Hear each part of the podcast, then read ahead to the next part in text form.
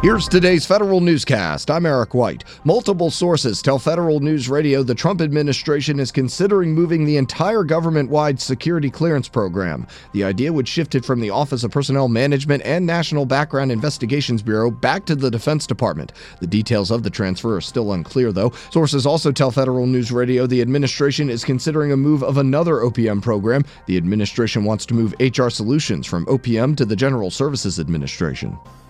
The Trump administration does move to streamline federal approval of infrastructure projects. More from Tom Temin in today's management report. The One Federal Decision Memorandum of Understanding is signed by the Secretaries of Interior, Agriculture, Commerce, Housing and Urban Development, Transportation, Energy, and Homeland Security. The memo establishes a lead federal agency for a given project to guide it through the entire bureaucracy. It commits agencies to developing a single environmental impact statement and establishing a single record of decision, all in the interest of faster final decisions. I'm Tom Temin. The top Democrat on the Senate Homeland Security and Governmental Affairs Committee asks about NASA's protections for whistleblowers. Senator Claire McCaskill cites a report by the Government Accountability Office which found several issues with NASA's whistleblower review process. GAO says NASA failed to review whistleblower retaliation cases within a required 30-day window. In a letter to acting NASA Administrator Robert Lightfoot, McCaskill asks how the agency will implement the GAO's recommendations.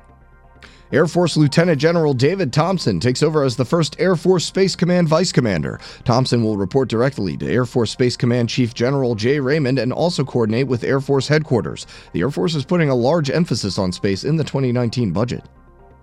Airmen in the Air Force Reserve who asked to leave the service will have to wait 6 more months to do so. A memo signed by Air Force Reserve Chief Marianne Miller bars reservists who voluntarily asked to leave the service or be reassigned for a half a year in order to help staff occupations in need of personnel. The order holds on to the reservists from April 1st to September 30th. The Coast Guard says it's planning to join the Defense Department's multi-billion-dollar plan to buy a new electronic health record. The system, MHS Genesis, will eventually be installed in dozens of Coast Guard clinics and shipboard sick bays. The Coast Guard says it's too early to say how much the EHR adoption will cost or when it will start to implement it, but officials say it's the best choice, in part because thousands of its members are already treated in DoD facilities. For now, the Coast Guard is relying entirely on paper records because of an earlier failed effort to buy an EHR on its own. Jared Serbu, Federal News Radio. The Veterans Affairs Department urges Congress to find a solution to the VA Choice Program once and for all. Acting VA Secretary Robert Wilkie says it's time to fix the program by merging all of the department's separate community care programs into one. Wilkie cites the Phoenix wait time scandal in his statement. Just last week, VA issued another release denouncing concerns that the agency would move in the direction of privatized care.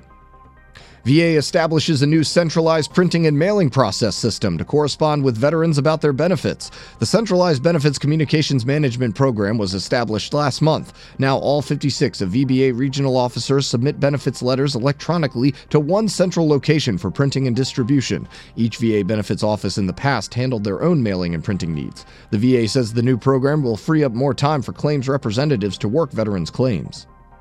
And HHS is looking for a few good data scientists. The Department of Health and Human Services Idea Lab is recruiting agency employees to learn how to analyze and make sense of huge amounts of data. The Data Science CoLab aims to build a community of HHS employees to be data scientists who continuously learn from experts and from each other. The 8-week program requires employees to commit to 16 hours a week to accomplish the 15 courses and capstone project. There is no cost to apply to join the Data Science CoLab, but employees will need their manager's approval. I'm Jason Miller. Find these stories at federalnewsradio.com and subscribe to the Federal Newscast on Podcast One or iTunes. I'm Eric White.